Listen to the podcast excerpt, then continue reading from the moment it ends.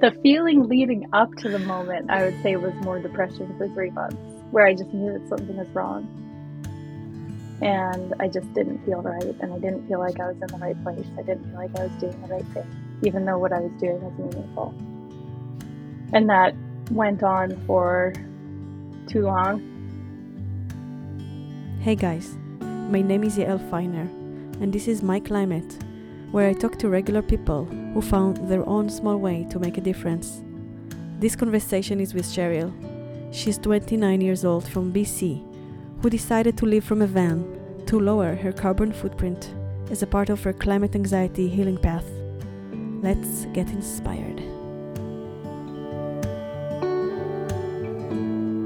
Is climate is your topic? Is it something that you were always interested in?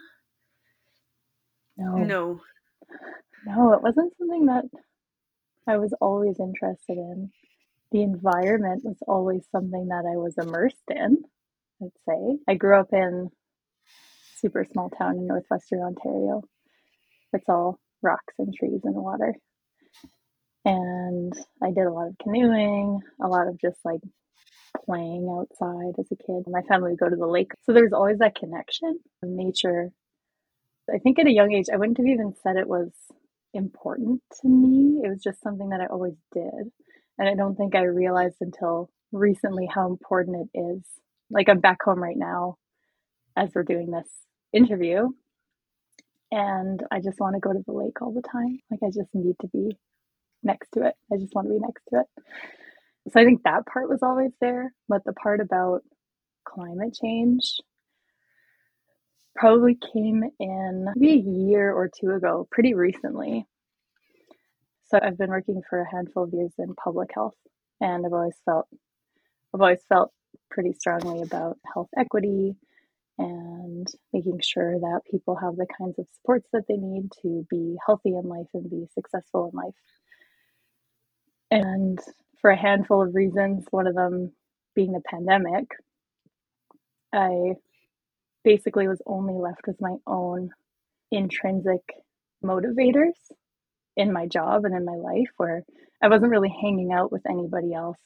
I wasn't really working alongside anybody else. My my job was really remote, consistently working from home through the pandemic. And so because of that, I was really left with just what I wanted to do and nothing that other people wanted me to do. And sometimes that's a motivating factor for me. So I had already been getting more into environmentalism at that point where I wanted to find some products that were less harmful to the environment or had no packaging on them and taking little actions that way. And I was living in Victoria at the time, and we had a composting um, system in my apartment building, and I was so excited. I was like telling everybody that I was able to compost in my apartment. But slowly, I think over over the course of the start of my career, the, the five-ish years that I've been doing public health, I had always had this sense that so there's this analogy that I learned in public health school where there is somebody, there's a river, and somebody sees somebody struggling to swim in the river and they're drowning. So they hop in and help them and then they mm. pull them up. And then somebody else comes down the river, they're drowning, jump in again, save the person, pull them out. And then finally, this other person goes, geez, we should probably figure out why these people are falling into the river and drowning. So they go upstream and see that there's a piece of land above the river that doesn't really have a good like fence around it where people are like going too close to the edge and falling in. So the upstream prevention method would be to just put a fence in there and then people aren't falling off the edge. Um, so I've always been interested in the upstream side of things in public health. What do you do in public health? A bunch of things. I started in the opioid crisis, which is wild. Did some dental health work, did some work in sexual health, harm reduction, mental health, and suicide prevention. All the light topics. All the light topics, huh?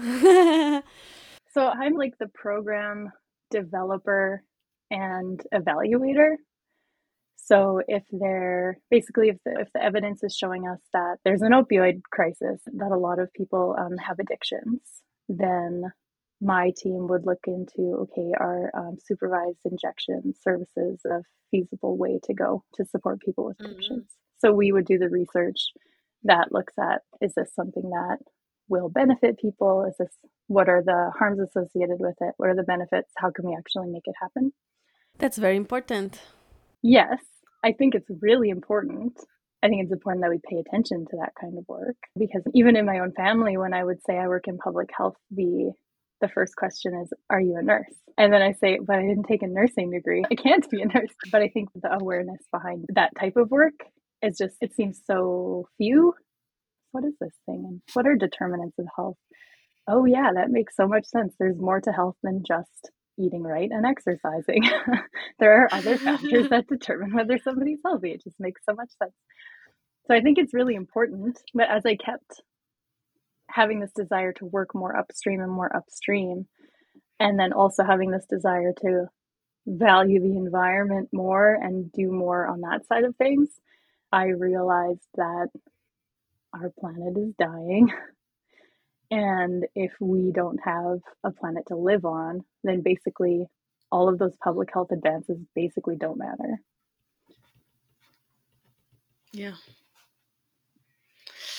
Ouch. yeah, so that's why I'm here.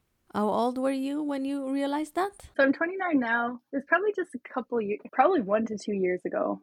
It wasn't that long ago. I was I was getting more into environmental sustainability on a personal level before that, but not even much before that. Okay, so this is a newish uh, shift, and it's a big shift from working five years and having a clear career path in public health and then this big heavy realization that nothing of what you're doing now is actually relevant if there's no planet to do it on. How do you feel about that? A lot of the time thinking i have clear direction and at the same time i think back like i just had a birthday last week. And so i was reflecting a lot thinking geez what have i done so far in my life? Have i done enough? What can i do to do more? So i think while i have a great role now that is working in the climate crisis, I still feel like have I reduced emissions? Have I reduced my own emissions? Have I reduced emissions on the grand scheme of things? Yeah, it's still something that I ask myself. I imagine I'll probably ask myself that forever. And when you say that, when you ask yourself, have I have I done enough? Do you feel motivated to do more, or do you kind of sometimes look at the big picture and say, "Wow, there's so much more to do. I agree with you that it's hard to stay motivated seeing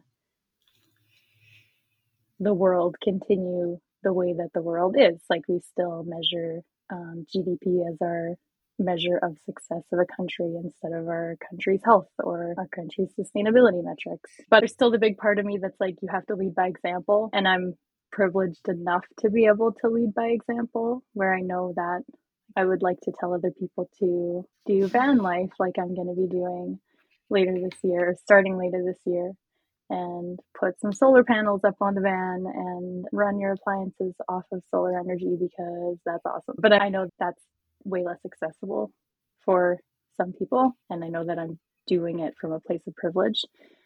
I also feel like it would be hard for me to try to advocate for systems level change I think there's a couple things going on. One is that it's hard for me to advocate for systems level change if I'm not trying myself. And then the other piece is that I'm impatient for systems level change and part of my motivation. So mm-hmm. I feel impatient for it in that some sometimes I think it's going to be so hard to change the system that I want to back away from the system and I don't want to take part in it and I just want to do my own thing, which is a big motivator for van life too, in that I don't have to be connected to the grid that is delivering the energy from I don't know where. And instead, I can be connected to my own grid, my own personal grid. And sometimes I may have to use fuel for energy, but I'll know exactly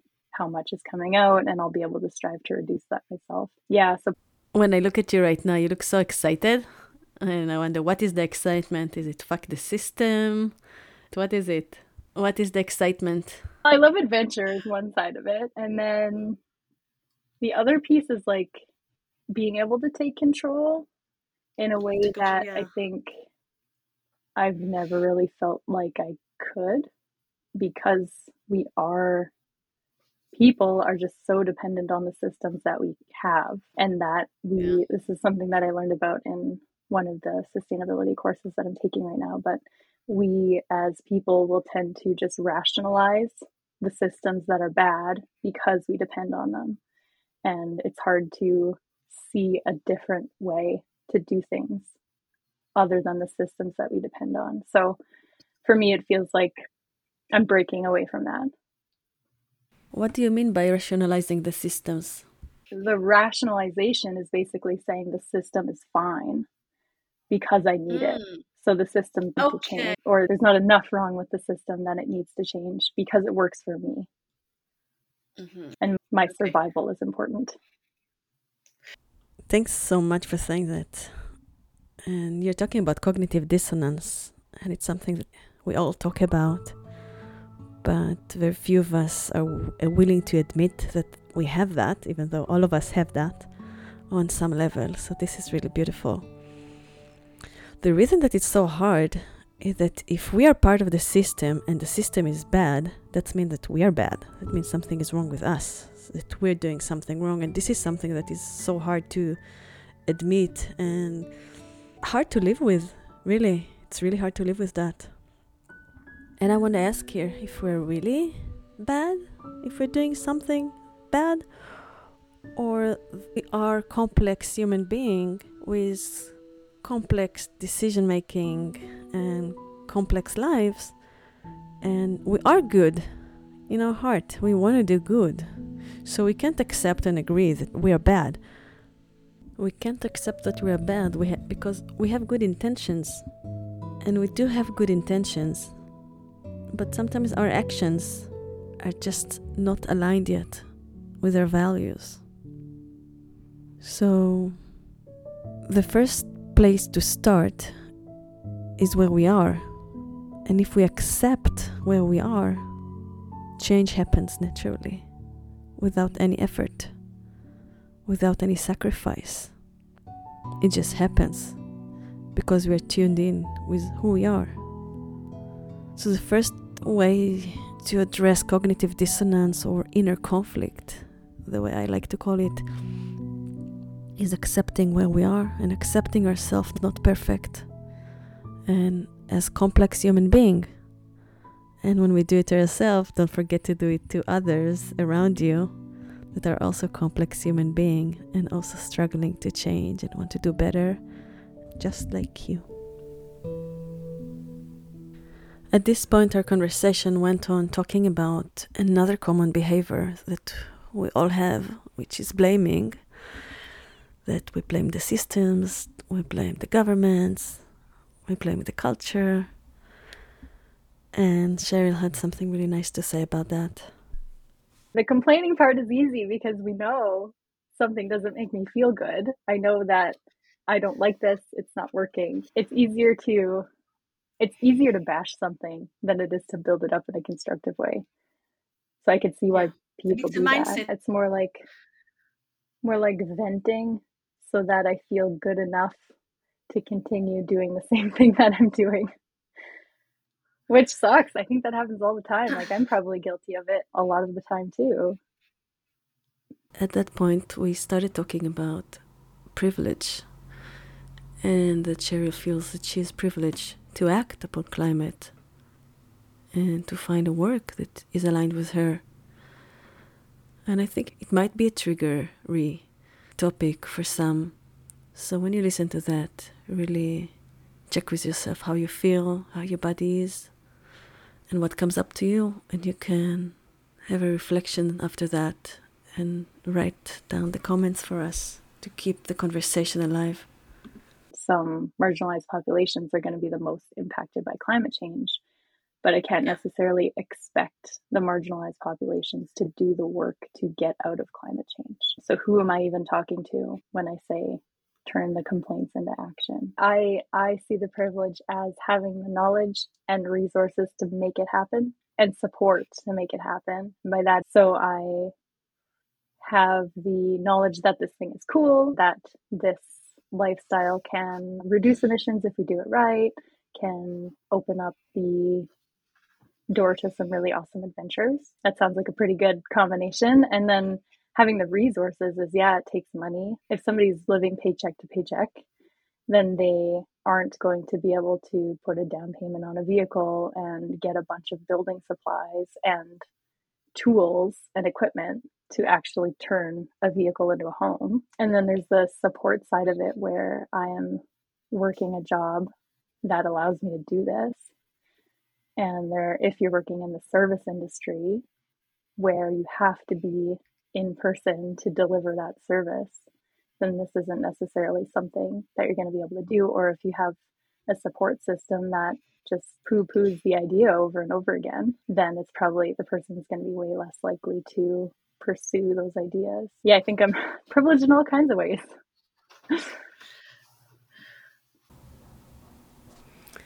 this is such a beautiful place to be. This acknowledgement of being privileged and being aligned with yourself. And we many time want to run to the next obstacle, conquer the next success. And it's a place to actually stop and pause and enjoy where you are. And also to remind ourselves that privilege is not something you either have 100% or don't have zero. Each one of us is somewhere on the scale of privilege.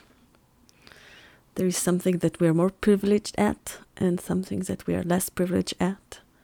We can judge the privilege on the scale of knowledge and on the scale of resources and on the scale of where we are living and of the scale of our connections and our support and our loved ones and our health. So there is many, many, of course, complexities into that. So if you take time to again embrace the complexity and embrace that things are not black and white and we're not all privileged 100% or not, that puts things in perspective. So I feel lucky to have what I have. Yeah, I don't know where the balance is there though. Like I think there are probably some who are excessively privileged in North America. Too much. Yeah, yeah, and there's a balance to be found there that we do not have right now. But I'm in saying that, I'm aware that I'm saying I'm not too privileged. I'm basically saying that in what I just said. And I could see other people who are more privileged saying the same thing because this is the life lifestyle that I have that I'm comfortable with. And somebody else has their lifestyle that they're comfortable with. And somebody else doesn't have a home. And I don't know, that doesn't sound too comfortable.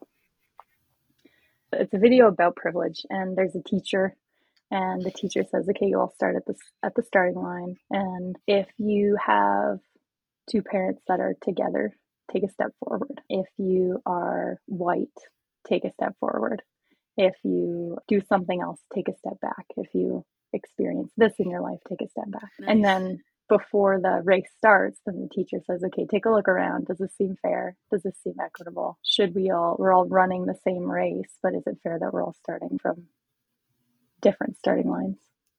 It's a good visualization of what privilege can look like, regardless of what you're trying to do in your life, like whether that is fighting climate change or whether that's taking personal actions um, to reduce a carbon footprint or whether that's like becoming an astronaut, something totally different, but it just applies to everything. Yeah.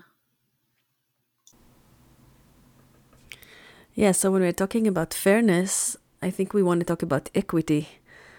Because fairness is a place we don't want to go. It's we compare each other, we compare between two people or two groups about one thing, who have more money, who is more successful, who is more pretty, but then forget the complexity and forget all the rest of the things that we need to compare and we always get out of this equation in a really bad, bad, bad feeling.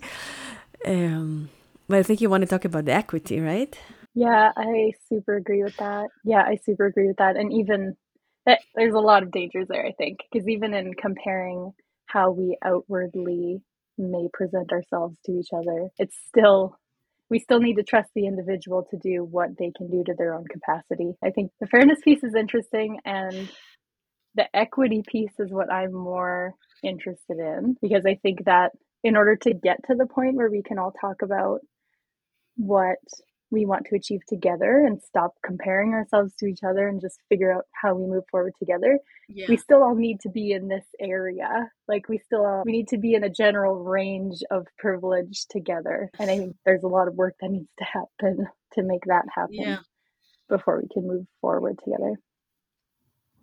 There's another good uh, drawing or cartoon of fairness versus of equality versus equity where kids are kids are trying to watch a baseball game or something but there's With a big the boxes? Yeah and i think that's a pretty good that's i think that's a really good illustration of the difference if people are confused or wondering about it because if we all get one box to stand on i'm pretty tall maybe i didn't need the box to stand on in the first place and maybe somebody else needed two boxes to stand on I want to go back to the discovery moment or realization moment that you realized that you can't keep doing the healthcare thing if if planet is not okay. That there is like much upper stream thing you need to deal with first. What was the feeling? The feeling leading up to the moment, I would say, was more depression for three months, where I just knew that something was wrong and I just didn't feel right. And I didn't feel like I was in the right place. I didn't feel like I was doing the right thing, even though what I was doing was meaningful.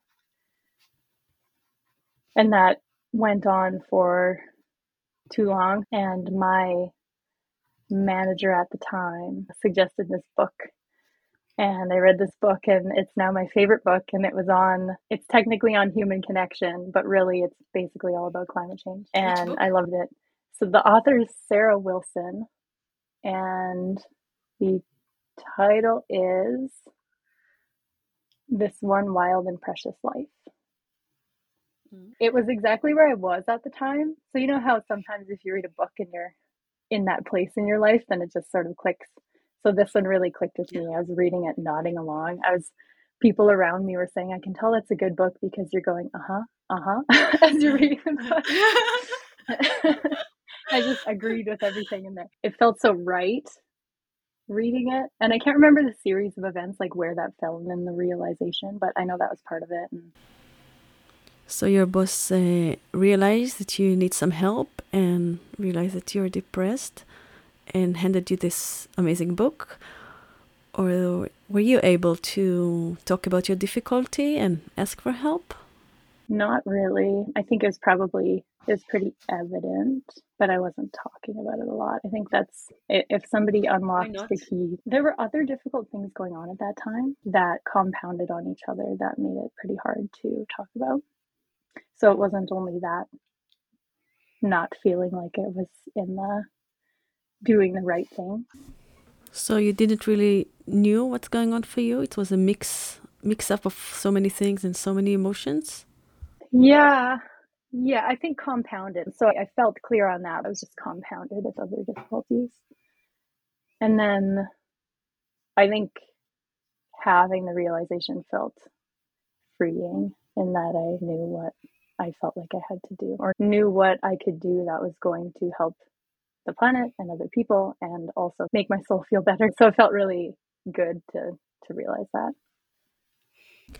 So you're moving from anxiety to clarity, and you have this voice that something is not right, and you need to do something, and you need to do something better, and there's more important things you can do than public health that are more fundamental to the health of people and the planet.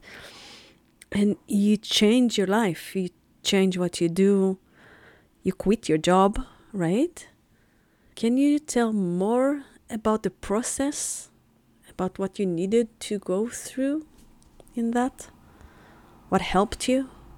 I'll try to tease it all out. One, I think it did not happen in an aha moment. It happened over time.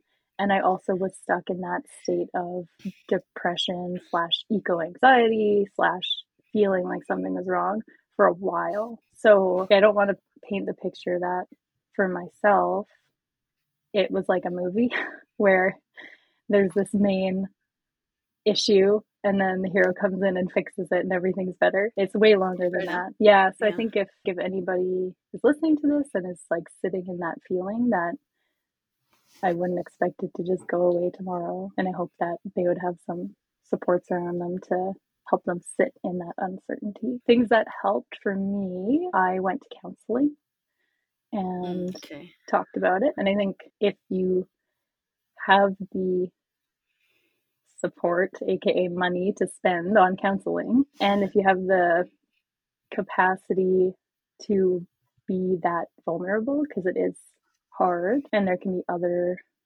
if there are other things going on in somebody's life maybe they perceive that they actually cannot talk about it at the time. And i think that's okay too. But that helped a lot and that just talking through what we're doing right now just talking through um, where i was at the time and how i was feeling and different kinds i think i went to a career counselor as well so just different kinds just trying to see what was out there for me interestingly something that I think provided me the clarity was going back to nature, which I am connecting now. I went on a rafting trip in the Grand Canyon and it was about three weeks long. And I think it gave enough time away from my usual routine to be able to not even just consciously think about things, but just sit with things and get some perspective and not have any technology, I think was a big helper because, like, some of the things that you mentioned where people might listen to this conversation and then go off and feed their kids or run errands or do chores. Some people, myself included, might also just sit and watch TV shows or movies and numb and numb what is going on. And so I think being away from the technology for a little while was really helpful too. And it, yeah, it wasn't even necessarily that I was consciously processing what I needed to do at the time, but it did help just having the space from everything that was normal. And being in nature, being in a place that was just so beautiful. And that is something that I've always connected with. So it just helped the soul without realizing that it was helping the soul. And then reading a good book about how to engage with environmentalism and how actually being in nature is a good brain stimulator just going for a walk in nature. Which is funny because I was reading about it while I was in the Grand Canyon. So it's just pairing really well with what was going on. So that was really helpful. It's so amazing to see whenever you talk about the nature, you're so glowing and your eyes are so glowing. Yeah, it must be true. Yeah, you know what? That's why I'm going to live in nature. that just does something for me. When you talk about the clarity what is the clarity? What is the voice or the message you you hear or you get? I think it was the message that I said before. If I if we want to enjoy anything else in this world, then we need to have a planet to live on. That was the voice. If I want to I don't know, I'm into baking, I make homemade ice cream. So it's like if I want to sell my homemade ice cream, I need a planet to live on if I want to make arts and crafts, I need a planet to live on. It's basically if I want to cure the common cold, there needs to be people to cure the common cold on the planet. So I think right. that was the message for me that was resounding. Yeah, and that's pretty clear understanding and the worldview. Do you have also clarity about what you need to do? Was there a voice telling you how you should act? What is your role? I'm generally a pretty philosophical thinker. So, whenever I'm thinking about an issue, I like to think about the huge big picture. How do we change the entire system to be useful for what it needs to be useful for? Is what I like to think. Yeah. So, I did have that broad, big understanding that there's a problem. And so, something that I would do in my previous work too, in my public health work, is that if we are going to undertake a new project, then an important step of that project is doing something called an environmental scan, which is not environmental. It's basically looking at all of the projects in that area that are happening at that time to see that our project is needed and to see that we're actually filling a gap in the work that's going on and to make sure we're making the best project that we can. And so I took the same approach with moving into the climate action space, thinking, okay, if I'm getting involved in this climate action space, I want to know what's happening in the climate action space. I want to know where am I going to be useful and what is needed. And so, very luckily, I ended up finding the job that I have now, which is basically dedicated to creating new climate action projects and making sure that people within climate action are working together, collaborating, reducing duplication. And in order to do that, we need to know the projects that are going on all around. So part of my role is to basically make sense of all the projects. So I got lucky in finding my role and. I'm glad it happened and it really helped the tension in my body go away finding a new job. Yeah. It's so beautiful to see that when our mind and our heart and our visions are aligned, things are falling in the right place. And like the universe is like organizing around you and everything find its place. So it's just really inspiring. Amazing. How do you call the climate change in your mind? Do you call it climate crisis, climate emergency, uh, apocalypse? I like that you added the term apocalypse in there. For me personally, I think about climate crisis. And I think that way because the term needs to be strong enough to recognize that if we don't do something today and tomorrow and the next day and the day after that for 10, 20, 30 years, then we are all going to die. And that sounds like a crisis to me. I think depending on who I'm speaking with, the most effective communication method might not be to say the words climate crisis. It's going to reveal the other person's leanings pretty quickly. that that they're either already bought in or that they don't plan on buying in. So I don't think it's helpful to have a conversation. So it's not a good way to start a conversation. I haven't felt like it is.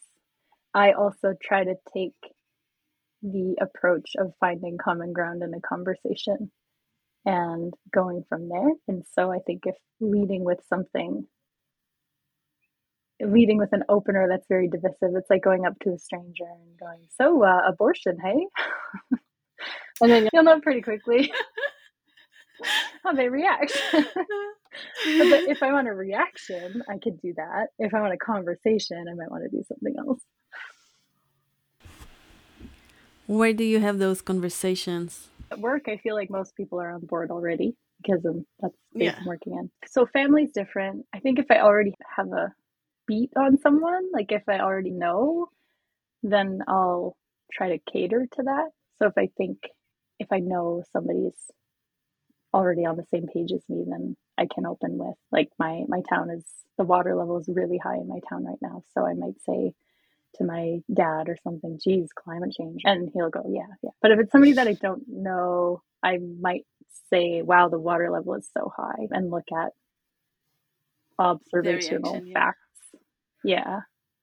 But I think that's going to be a way longer process to have that effective conversation with somebody who isn't already connected to the issue.